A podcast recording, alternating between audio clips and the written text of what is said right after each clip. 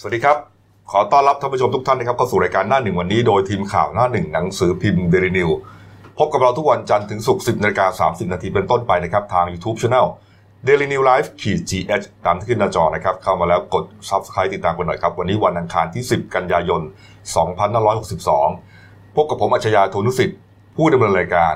คุณเกรียงไกรบัวศรีพี่โก้นะครับหัวหน้าข่าวหน้าหนึ่งและคุณเก่งภัยรัตน์มิ่งขวัญผู้ช่วยหัวหน้าข่าวหน้าหนึ่งสายการเมืองนะครับรบ ก่อนที่เราจะไปเรื่องข่าวนะครับมาเอ่อกิจกรรมประชาสัมพันธ์กันหน่อยอืมนะครับนี่ฮะก็เป็นกิจกรรมคนข่าวมาขายของนะครับเป็นการจัด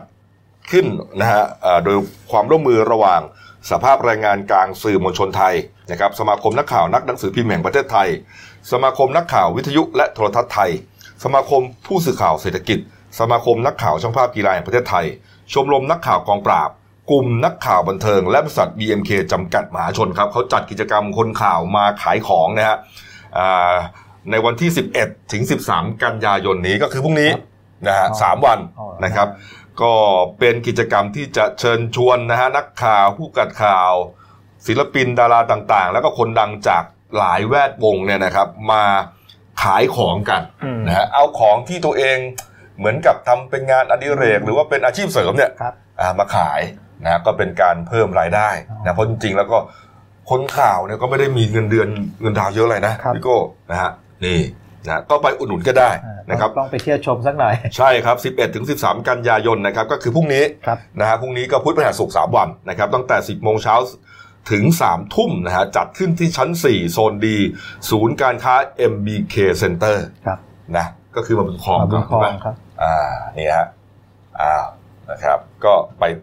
เที่ยวชมกันนะครับ ไปซื้อของกัน อุดหนุนกันครับนี่ฮะ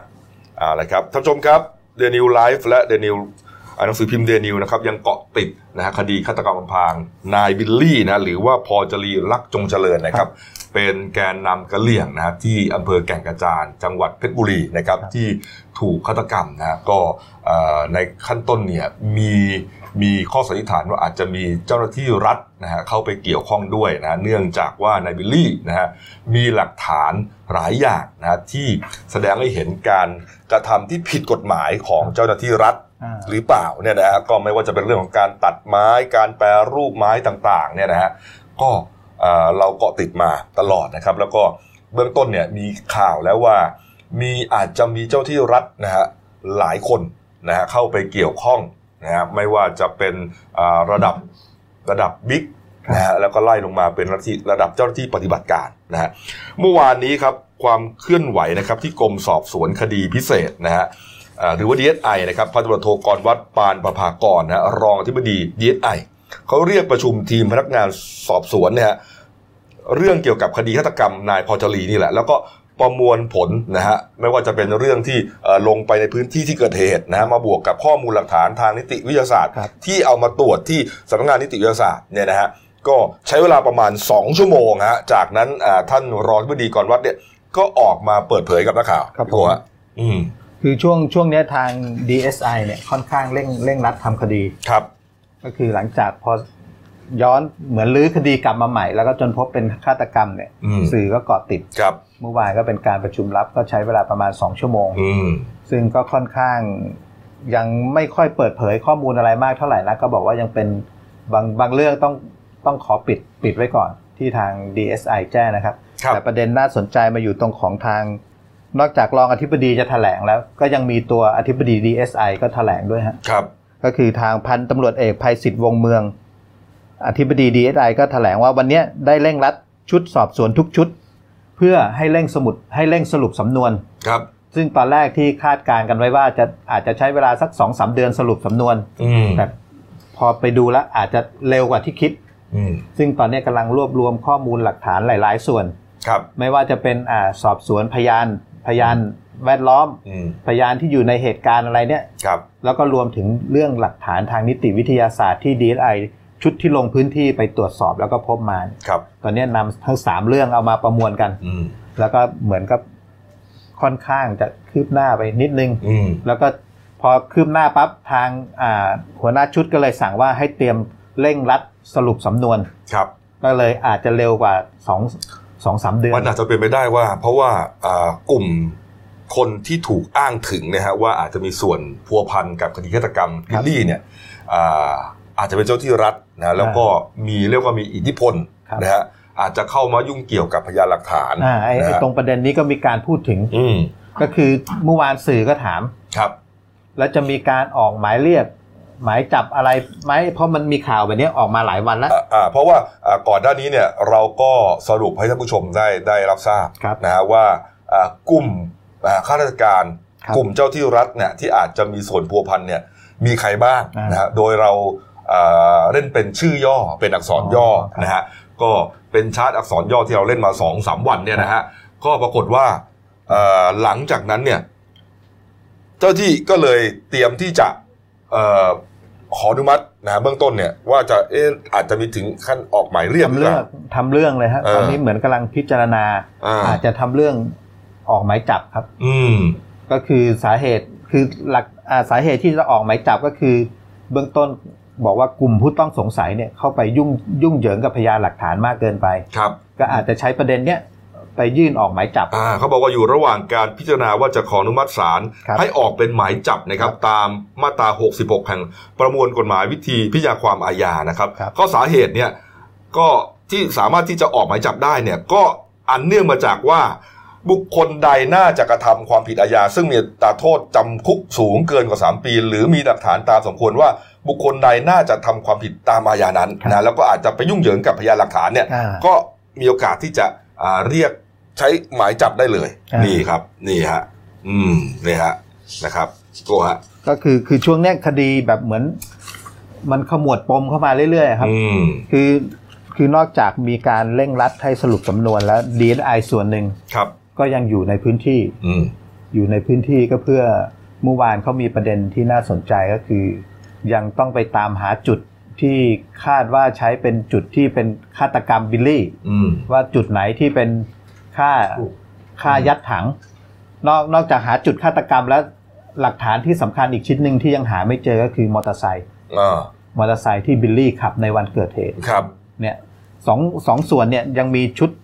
สอบสวนคดีพิเศษ DSI ยังลงพื้นที่อยู่อืมก็เหมือนไปทำงานอย่างลับอืมๆเพื่อหาจุดที่คาดว่าเป็นจุดที่ฆาตกรรม ซึ่งค่อนข้างยัง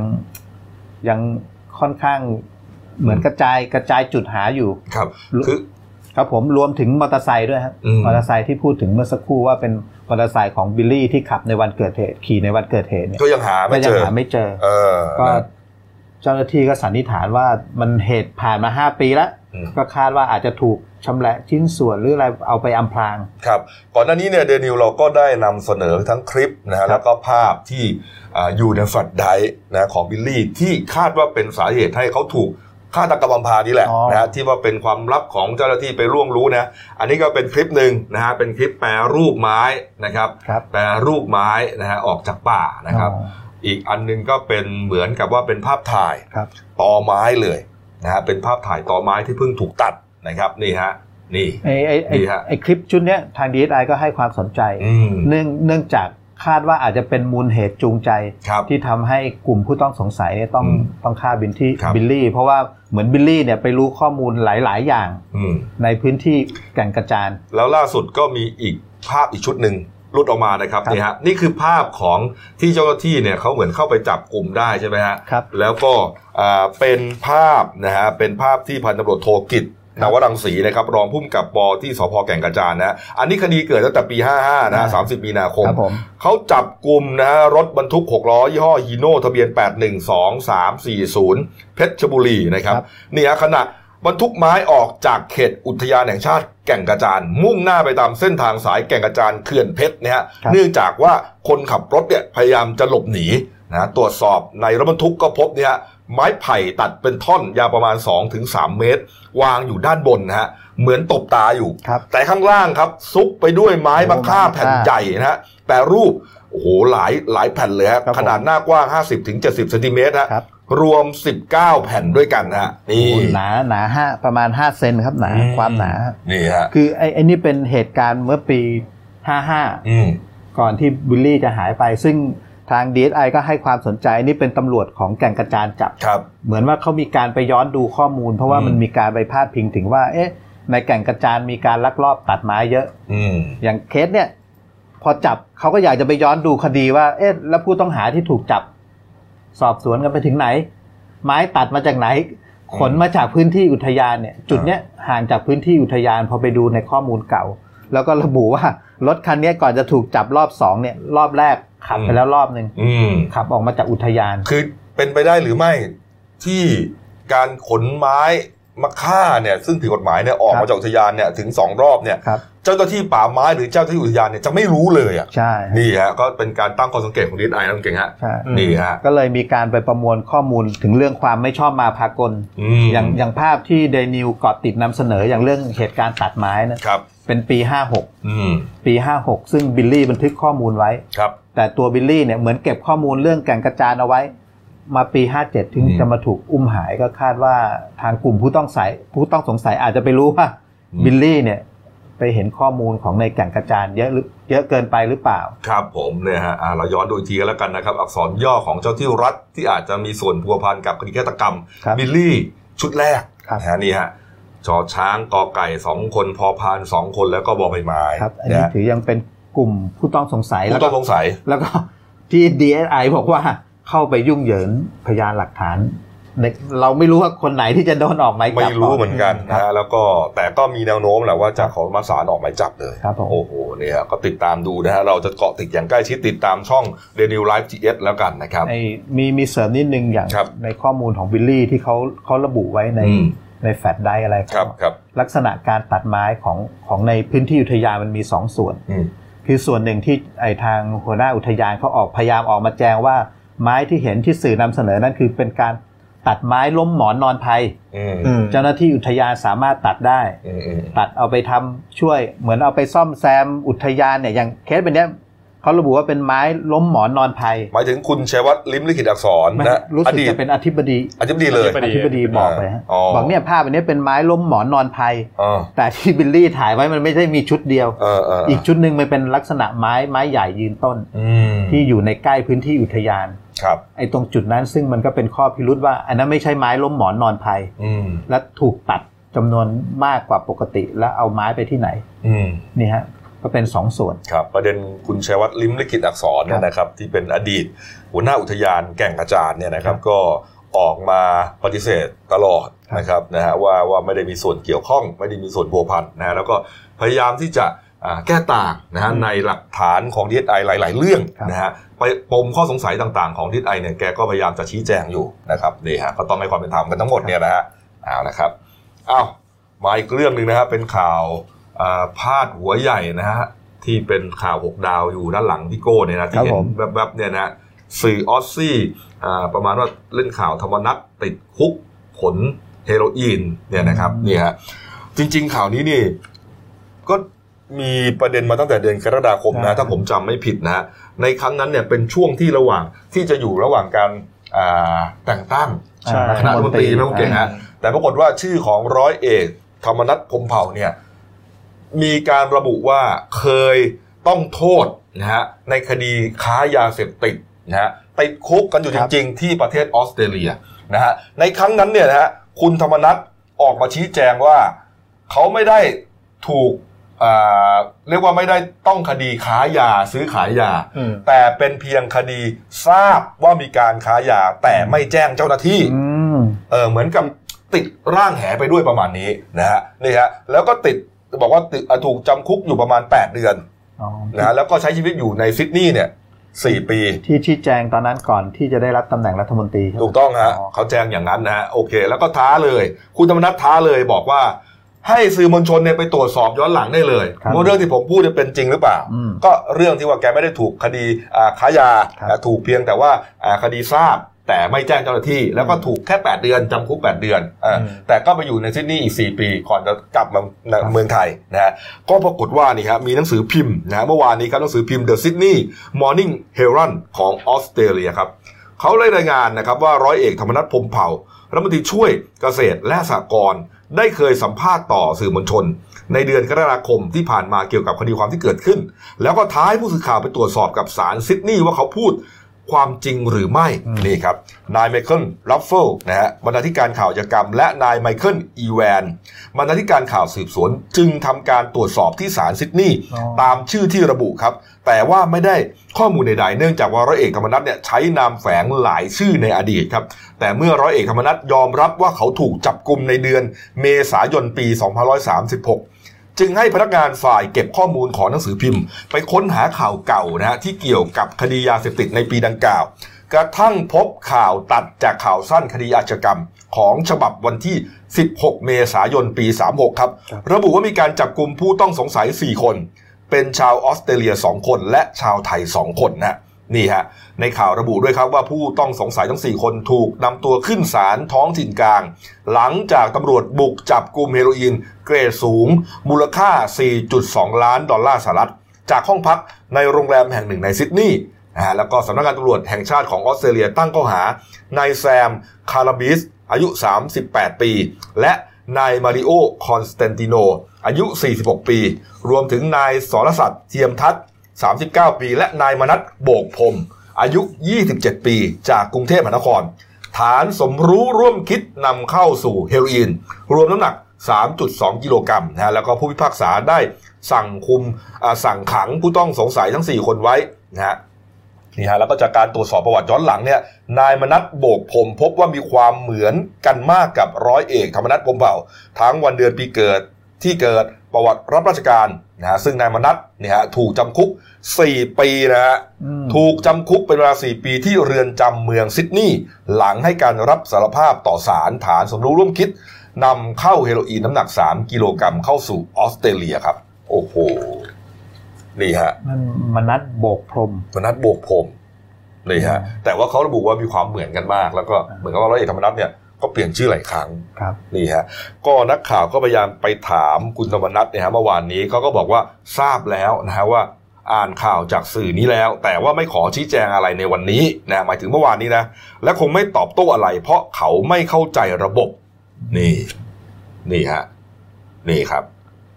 นะฮะด้านคุณอนิสรณ์เพียงเกตครับครับโฆษกผู้นำฝ่ายค้านในสภาผู้แทนราษฎรก็กล่าวถึงข่าวนี้เนี่ยนะฮะก็บอกว่าอยากจะขอความกรุณาท่านรัฐมนตรีช่วยเกษตรและสหกรณ์ว่าว่านอกจากทำหน้าที่เลี้ยงลิงแล้ว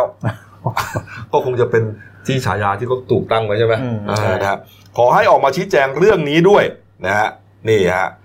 บอกว่าหากตนเป็นนายกคงไม่เอาร้อยเอกธรรมนัฐมาเป็นรัฐมนตรีตั้งแต่ต้น เพราะว่าภาพลักษณ์ของเขาไม่ขาวสะอาดนะฮะเรื่องนี้อยากให้ไปถามนายกด้วยว่ามีความเห็นอย่างไร ก็รอดูว่าวันนี้คุณธรรมนัฐจะชี้แจงว่า ก็ตอนเช้าทางท่านนายกก็ไม่ตอบนะถามเรื่องนี้แล้วเหรอนักข่าวถามไปแล้วถามแล้วตอนตอนเช้าวันนี้มีประชุมคอรมอท่านนายกก็ไม่ตอบบิ๊กป้อมครับพลเอกประวิตยก็ไม่ตอบครัรบวมถึงอาจารย์วิษณุเครืองามเนี่ยก็ไม่ตอบคือไม่มีใครๆตอบเลยก็คือ ร้อยเอกธรรมนัฐก็ถือถือว่าเป็นเส้นเลือดใหญ่หัวใจใช่ไหมท่านก็การันตีตัวเองโอ้โหตอนตอนนี้หัวใจจะตีบหรือเปล่าเนี่ย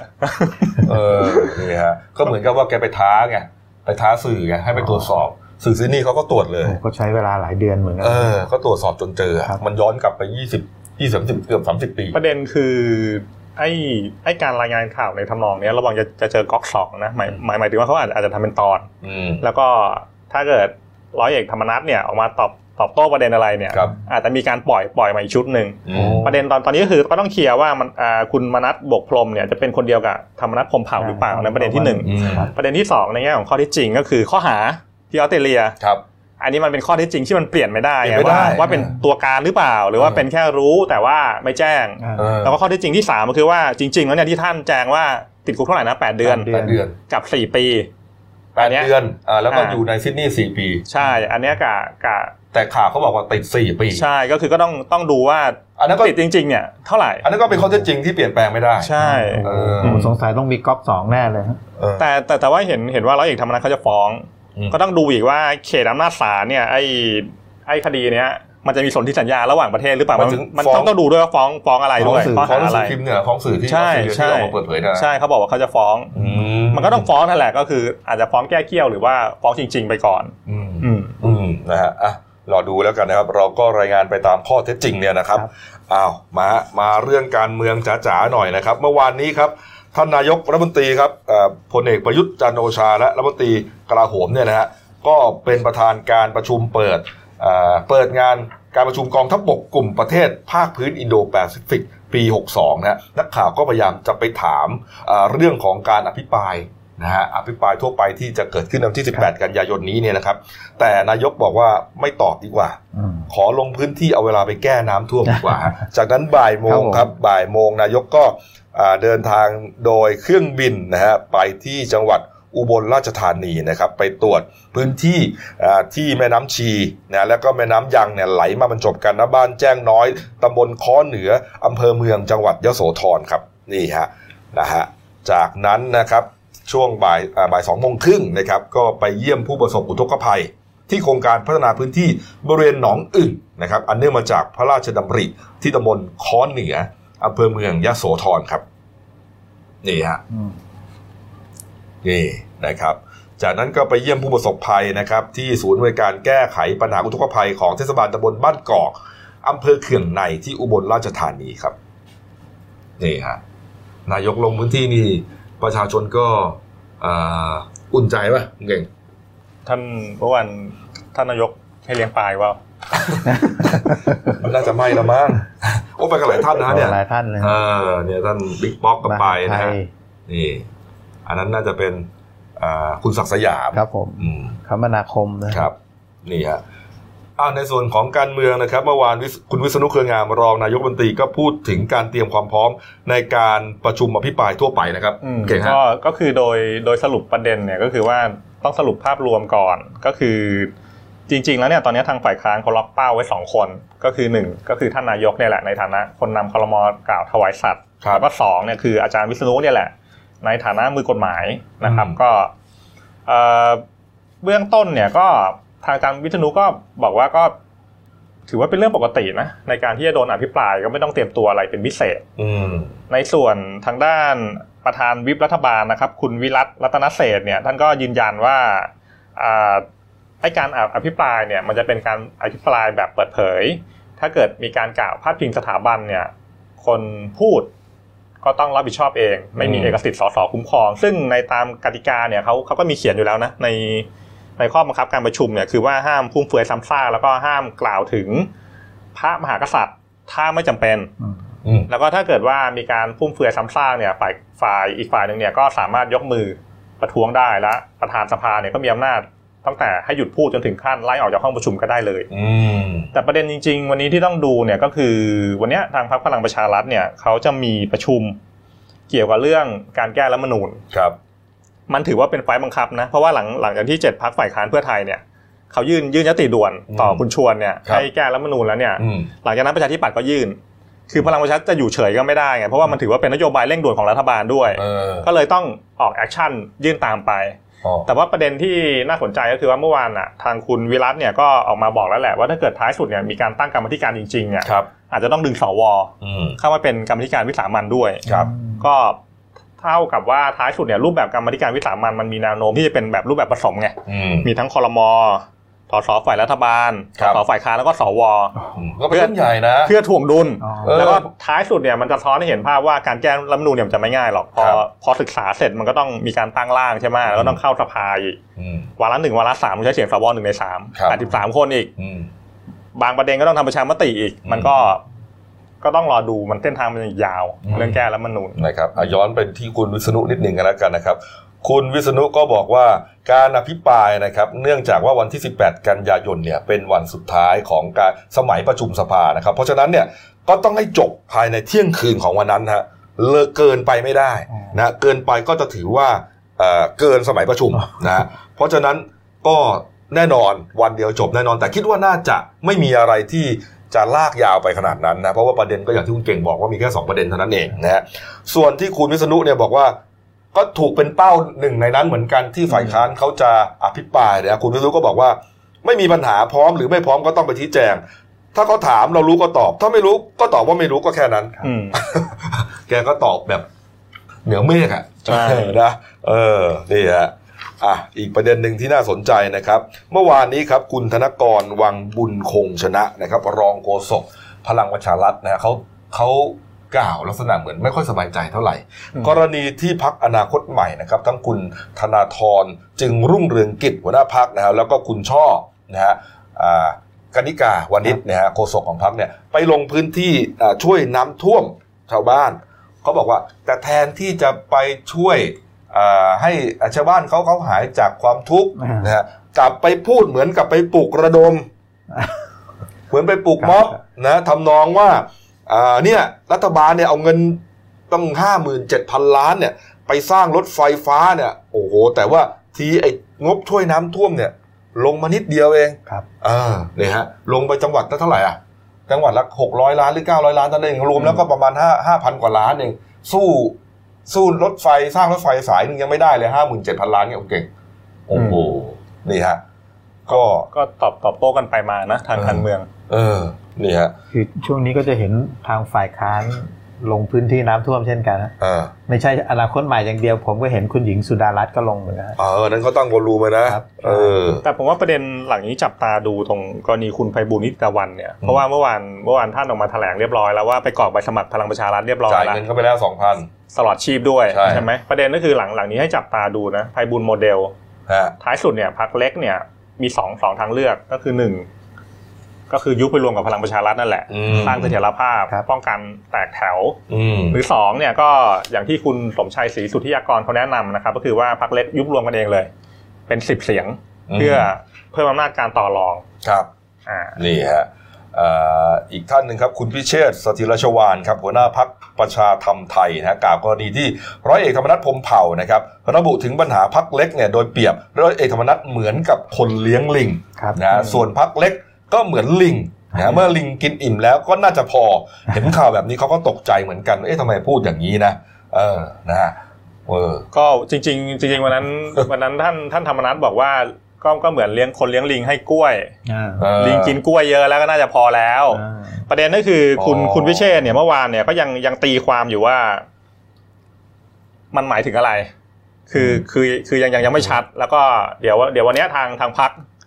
ทางพักเนี่ยประชาธรรมไทยเขาเขาก็จะประชุมกันเกี่ยวกับจุดยืนของพักของก็เขาคุณพิเชษฐ์เนี่ยเขาเหมือนก็ก็เหมือนเขาจะมีปัญหาเรื่องเกี่ยวกับการตั้งคำว่าธิการใช่อะไรเนี่ครัยบที่ว่าไม่ไม่ลงตัวแล้วก็อืมทำท่าว่าจะ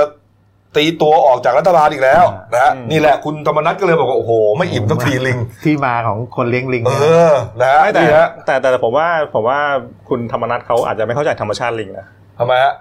เวลาลิงมันกินเนี่ยมันมีแก้มลิงนะอ๋อเข้าใจเปล่ามันมันมันมันไม่ได้กินแล้วอิ่มท้องอย่างเดียวนะเออมันต้องเก็บไว้ด้วยเขาโหลดไว้ก่อนโหลดอ่าไว้ก่อนใช่โหลดไว้ข้างแก้มก่อนอ่าเออนี่ฮะอ๋อถึงไม่อิ่มสักทีไม่อิ่มอ่าเออมันตุยเลยนะเคยเห็นป่ะมันครับตุยเลยอะเออนี่ฮะอืมพี่เต้พี่เต้มีรู้ไหมอ่าพี่เต้พี่เต้ก็พูดประเด็นนี้เหมือนกันนะ คุณมงคลกิตติ์ สุขสินธารานนท์ครับสสครับบัญชีรายชื่อและก็หัวหน้าพรรคไทยศรีวิไลย์ที่อ่า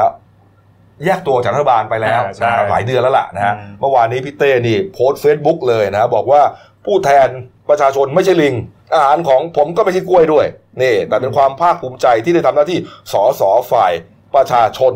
นี่ครับอืมของหวานของผมนะฮะก็คือคำพิพากษาให้จำคุกนักการเมือง อดีตอ่านายทหารข้าราชการนักธุรกิจที่โกงชาติเอาเปรียบประชาชนอืมนี่โอ้โห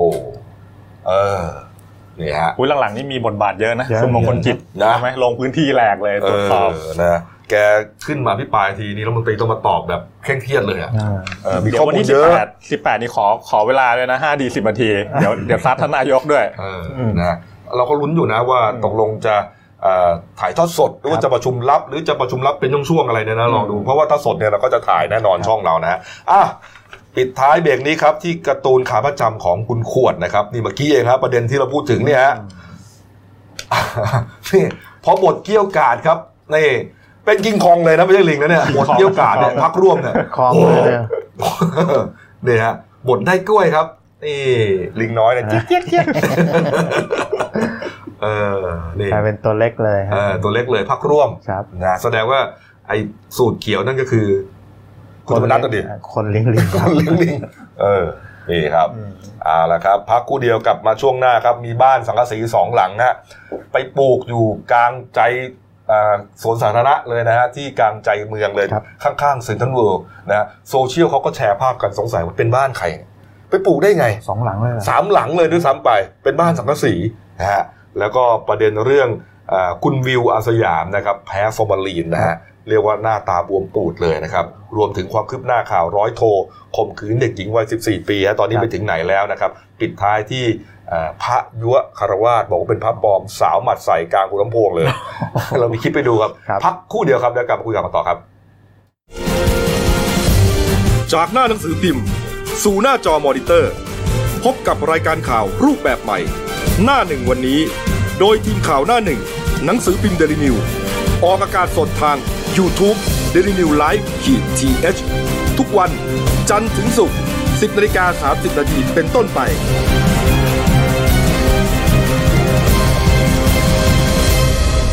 แล้วคุณจะได้รู้จักข่าวที่ลึกยิ่งขึ้น ผมช่วงสองของรายการหน้าหนึ่งวันนี้ครับ อะโซเชียลมีเดียครับเขาแชร์ภาพภาพหนึ่งฮะเขาต้องเข้าสงสัยว่า เอ๊ะ สวนสาธารณะ ใจกลางกรุงนะครับข้างเซ็นทรัลเวิลด์ฮะแล้วทำไมมันมีบ้านสองหลังเป็นบ้านสังกะสีปลูกอยู่ฮะใครรู้ช่วยบอกทีว่าเป็นบ้านใคร เห็นไหมคุณเก่งพี่โก้เห็นไหมเห็นไหมเรียกว่าอยู่ริมทะเลสาบเลยอะนะฮะข้างๆนี่นี่นี่คือใจกลางเมืองเลยนะฮะอืมนี่ฮะรถไฟฟ้าพาดผ่านนะ แล้วก็ข้างๆนี่คือเซ็นทรัลเวิลด์ฮะนี่ฮะแล้วมีบ้านอยู่สองสามหลัง เป็นสังกะสีฮะนี่ฮะเรียกว่า เอ๊ะเป็นเจ้าบ้านเจ้าของที่หรือเปล่าเออเออ เป็นบ้านของเจ้าของที่หรือเปล่าหรือยังไง แล้วทำไมไม่ย้ายออกไปหรือว่า หรือว่าเขาทำสวนของเขาเองนี่ฮะอันนี้อันนี้เป็นภาพเพิ่งเปิดเผยหรือไง ใช่ครับ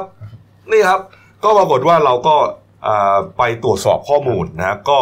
พบนะครับบอกว่าสวนนี้ฮะเป็นสวนสาธารณะนะครับ ใช้ชื่อว่าสวนปทุมวนานุรักษ์นะครับ นี่ฮะอ่าเป็น จัดสร้างโดยสำนักงานทรัพย์สินส่วนพระมหากษัตริย์ ครับก็แสดงว่าเป็นที่ของทรัพย์สินดินะครับ ส่วนชื่อเนี่ยอ่าสมเด็จพระเทพรัตน์เนี่ยนะฮะอ่าทรงอ่าพระราชทานชื่อไว้นะครับสวนปทุมวนานุรักษ์นะฮะนี่ครับแล้วก็เป็นสวนสาธารณะขนาดใหญ่ใจกลางเมืองครับนี่ครับเพื่อเชื่อมพื้นที่อ่าเพิ่มพื้นที่สีเขียวให้กับประชาชนนะฮะแล้วก็เป็นเส้นทางลัดเชื่อมต่อถนนสายหลักเพื่อบรรเทาปัญหาการจราจรครับ แล้วก็แนวคิดเนี่ยฮะมีการรวบรวมเอาพันไม้ที่ในหลวงรัชกาลที่ 9 ทรงปลูกไว้นะฮะมาปลูกที่นี่นะครับนี่ฮะแล้วก็ออกแบบให้เป็นเหมือนเลขเก้าอะเลขเก้าไทยอะนี่ฮะนี่ครับแล้วก็มีหลายหน่วยงานที่ร่วมกันนะครับนี่ฮะนี่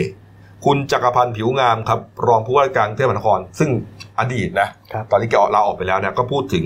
อ่าอ่าศูนย์การค้านี่นะก็บอกว่าอ่า ชื่อก็ได้รับพระราชทานนามมาอย่างที่ทราบเนี่ยนะฮะแล้วก็ทางกทมกรุงเทพมหานครเนี่ยได้รับอมอบหมายให้ทำการปรับปรุงนะครับเป็นสวนสาธารณะเนื้อที่ 40 ไร่ออกแบบให้เป็นเลข9ไทยนะฮะแล้วก็สร้างเสร็จแล้วนะส่วนนี้นะฮะเริ่มสร้างแต่ปี 60 แต่ก่อนเนี่ยเป็นเหมือนแบบชุมชนแออัดอะนะแล้วก็สร้างก็แน่นอนนะเป็นที่ทับสินนะก็พยายามที่อาจจะเชิญบ้าน ที่ชาวบ้านเขาอยู่เนี่ยออกไปจากพื้นที่นะฮะแล้วก็คาดตั้งกันว่าจะเอ่อเปิดใช้ปลายเดือนที่แล้ว 61 นะฮะแต่จนถึงขนาดนี้จะปลายเดือน 62 แล้ว ยังใช้ไม่ได้ ยังเข้าไปทำประโยชน์ไม่ได้ อันเนื่องมาจากว่าบ้านสามหลังนี่แหละฮะที่ค้างคาอยู่นี่แหละ ก็ไปสอบถามข้อมูลนะครับอ่า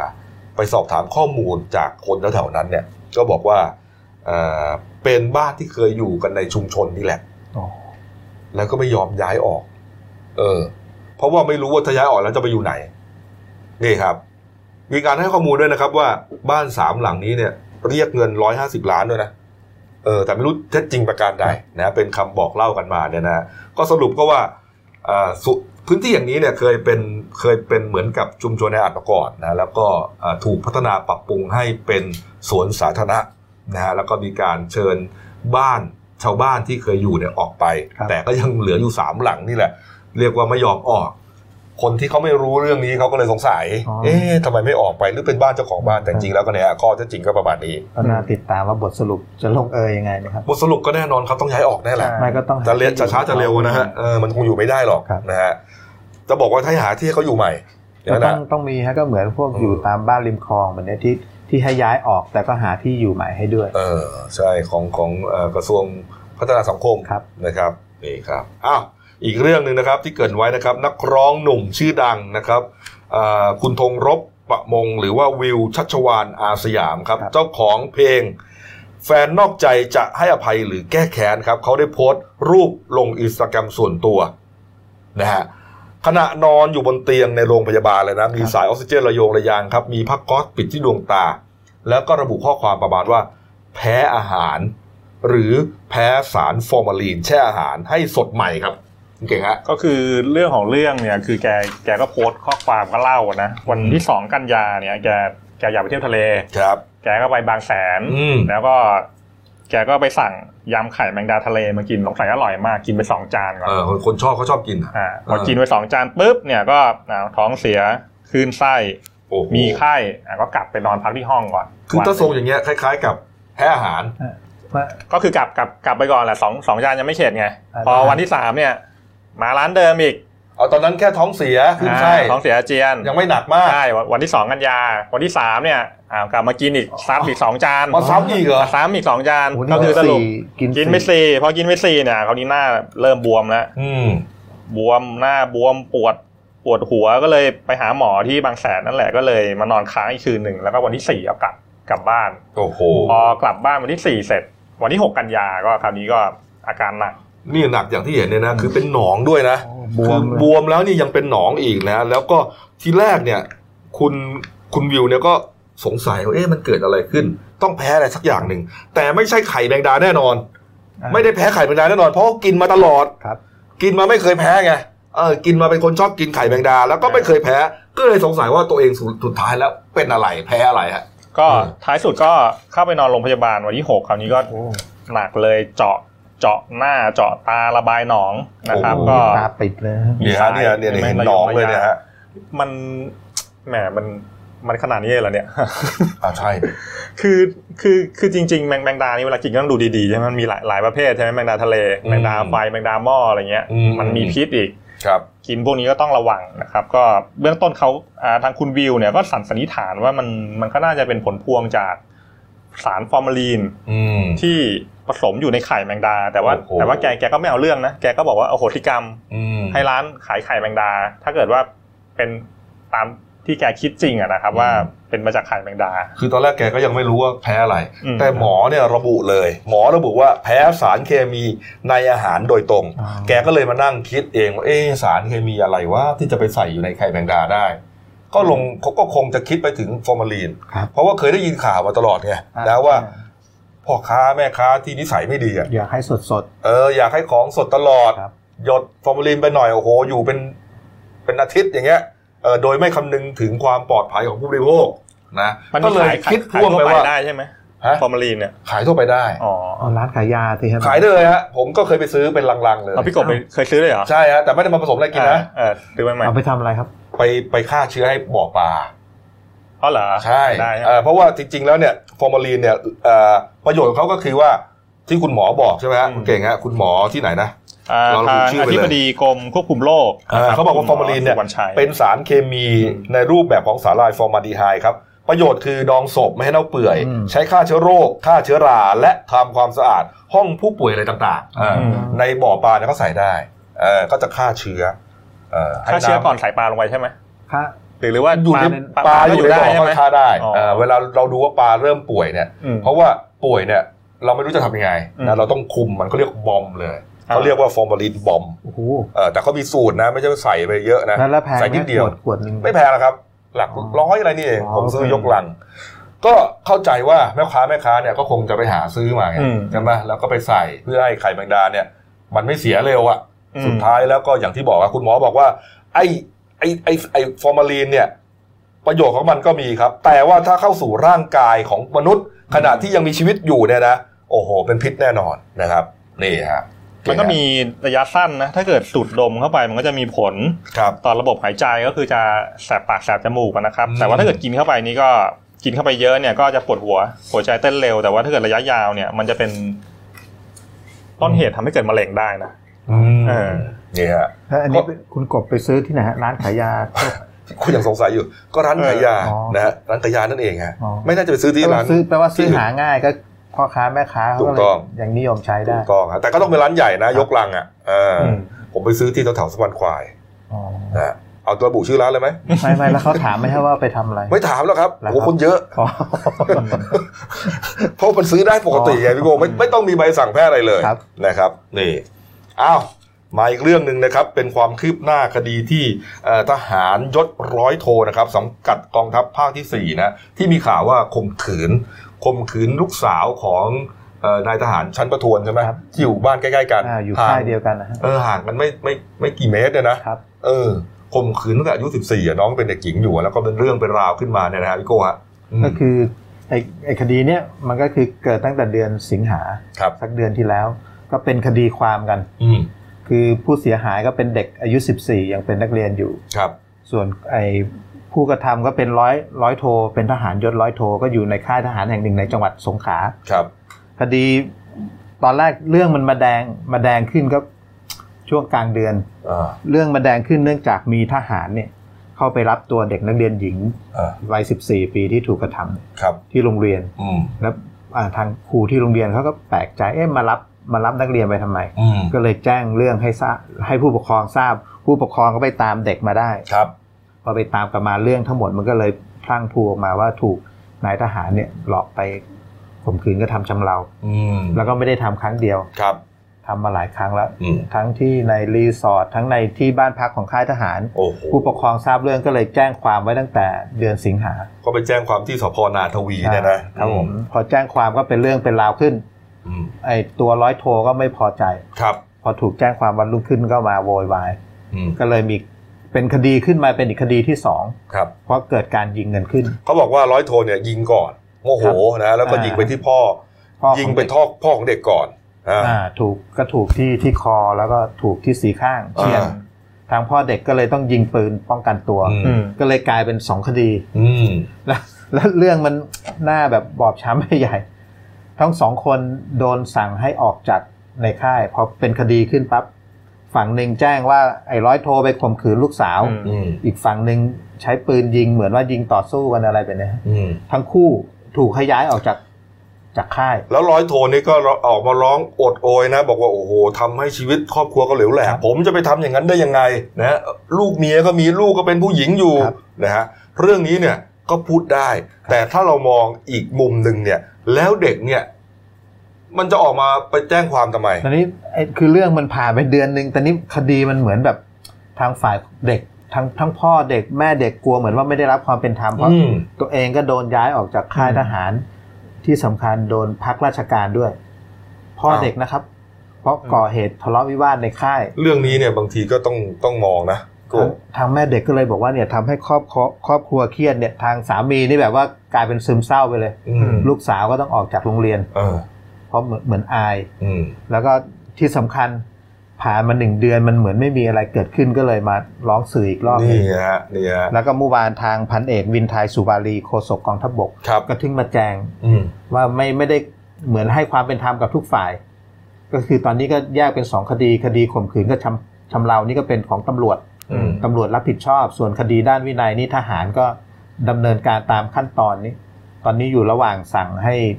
ตรวจสอบตามขั้นตอนของทหารนะครับ คือเราก็ต้องมองข้อเท็จจริงนะว่าเอ่อผู้ที่ถูกกระทำเนี่ยนะครับคือมันจะมีผู้หญิง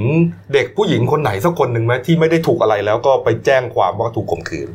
นะฮะแล้วไม่ต้องมาพูดให้สวยหรูแล้วครับบอกว่าโอ้เราต้องให้ความเป็นธรรมทั้งสองฝ่ายครับณขณะนี้เนี่ยคุณกำลังไม่ให้ความเป็นธรรมกับ ฝ่ายที่เป็นผู้เสียหายอยู่ถูกนะกระทำนะอะถูกกระทำอยู่นะฮะเขาเนี่ยเอ่อลูกสาวเนี่ยถูกถูกอ่าถูกข่มขืนใช่ไหมอืมเอ่อกลายเป็นว่าอ่าต้องออกตัวของจากพ่อเนี่ยซึมเศร้าต้องออกออกจากออกค่ายออกจากค่ายด้วยเออเนี่ยอันเนี้ยคือแม่แม่เขาไม่พอใจมากอุ้ยเออเขาถูกกระทำนี่กลายเป็นว่าโดนโดนไล่ออกจากค่ายทั้งสองทั้งสองค่าย แต่ที่น่าเจ็บใจเขาบอกว่าร้อยโทยังกลับมาวิ่งออกกำลังกายอยู่ในเออในค่ายทหารเขาก็บอกก็ยังมีอ่า ชาวบ้านเห็นว่ากลับมาวิ่งปกติเหมือน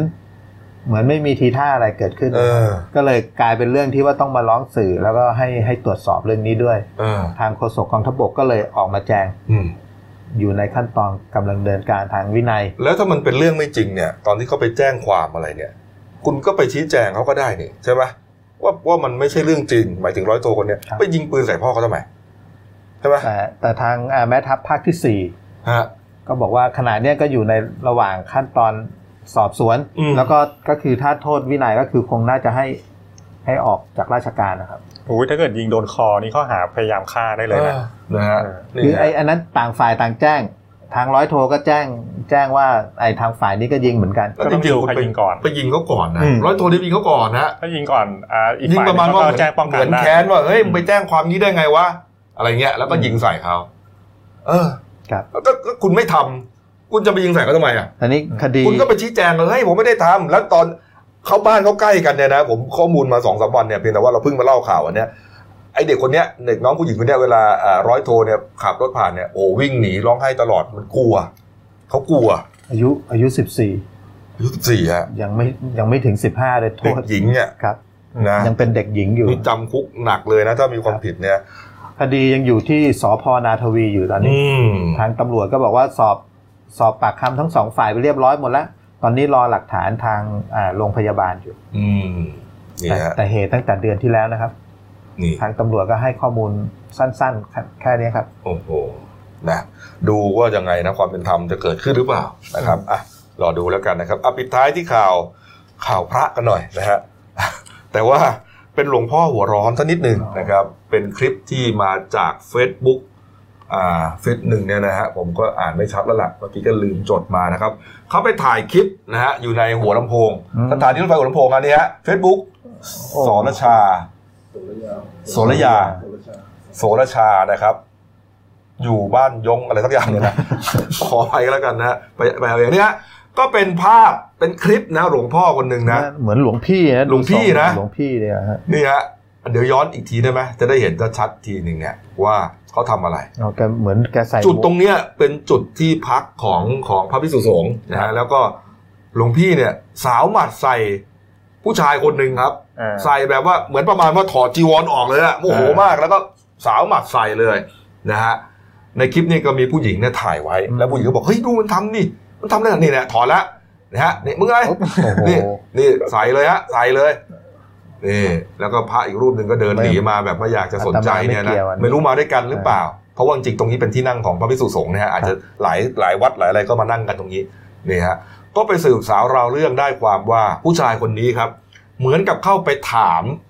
พระรูปนี้แหละบอกว่าเอ๊ะเป็นพระปลอมหรือเปล่าเนี่ย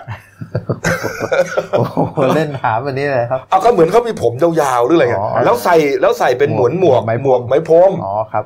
เออนะฮะเป็นพระปลอมหรือเปล่านี่โมโหเลยอะเออ ขึ้นเลยครับขึ้นเลยฮะนี่ นี่ถอดจีวรเลยมามึงมากระคูตัวโตๆมาเนี่ยนะใส่เลยนี่ฮะเออแหมหลวงพี่ก็ใจร้อนเกินนะเออฮะฮะ เขาถามแล้วก็ตอบเขาไปอ๋อพระจริงพระจริงเอาไม่เชื่อดูหัวก็ได้เงี้ยนะถอดหมอกอ่าถอดหมวกออกก็ได้เนี่ยฮะเออเอานั่นแหละฮะ เป็นคลิปจากโซเชียลมีเดียครับนะครับอ้าวครบถ้วนนะครับ ข่าวสารวันนี้นะฮะมาดูหน้าหนึ่งหนังสือพิมพ์หน่อยนะครับนี่เรื่องพายุนะฮะเมื่อวานนี้ลมแรงนะพี่โก้ฮะครับนี่ผมพัดเจดีอ่าเจดีเก่าแก่นะครับ ที่อาสมพระธรรมจาริกบ้านป่า โหยววีโจที่กะเหรี่ยงท่าสองยาง จังหวัดตากครับ นี่ล้มเลยนะ นี่ฮะคืนลงมาเลยครับน้ำท่วมยังไงพี่โก้น้ำท่วม ก็ยังหนักอยู่ที่ยโสธรกับอุบลราชธานีอืมเมื่อวานนายกไปที่ทั้งสองจังหวัดเลยครับ ไปทั้งยโสธรแล้วก็อุบลครับ อืมนะคยัรับงน้ำท่วมสูงอยู่ครับสองจังหวัดนี้ครับเออแล้วมีข่าวนักศึกษารมควันฆ่าตัวตายด้วยใช่ไหมฮะครับ ที่จังหวัดเชียงรายครับเออดูสินักนี่ศึกฮะษาคณะบัญชีครับเออที่มหาวิทยาลัยแม่ฟ้าหลวงใช่ไหมครับผมอืม นะครับก็เห็นว่าเป็นน่าจะป่วยซึมเศร้านะครับเป็นพฤติกรรมเลียนแบบพอสมควรนะเนี่ยนะอืมแทบจะลายสัปดาห์กันเลยทีเดียวใช่นะครับเอาละฮะอะครบถ้วนนะครับครับผมนะฝากช่องเราด้วยนะครับ The New Life ขีดจีนะครับเข้ามาแล้วกด Subscribe กดไลค์กดแชร์ กดกระดิ่งแจ้งเตือนมีรายการดีๆทั้งวันและทุกวันครับ ชมรายการเราครับ10นาฬิกา30นาทีรายการที่นี่ที่กรุงเทพ วันนี้เสนอตอนชวนมาดูสวนทุเรียนบางขุนนนท์อืมเฮ้ยน่าสนใจนะครับอืมเออเคยได้ยินแต่ทุเรียนเมืองนนท์อ่านี่ทุเรียนฝั่งทน ทุเรียนบางทนเพราะอยู่บางขุนนนท์บางขุนนนท์อยู่ฝั่งทนเออแล้วบางขุนนนท์มีทุเรียนด้วยเหรอโอ้มีส้มบางมดยังมีในสมัยก่อนเลยคสรับมัยก่อนเดี๋ยวนี้เป็นบ้านจัดสรรบางมดหมดแล้ว แต่ว่าลองดูฮะ เดี๋ยวรอดูแล้วสิบนาฬิกาสามสิบนาทีเนี่ยครับจบรายการเราเนี่ยสวนทุเรียนบางขุนนนท์ครับนะฮะจะเป็นยังไงนะรสชาติอร่อยหรือเปล่านะครับไปชมกันนะครับ วันนี้หมดเวลานะครับเราสามคนลาไปก่อนขอบพระคุณทุกท่านที่ติดตามรับชมครับ ลาไปก่อนครับ สวัสดีครับ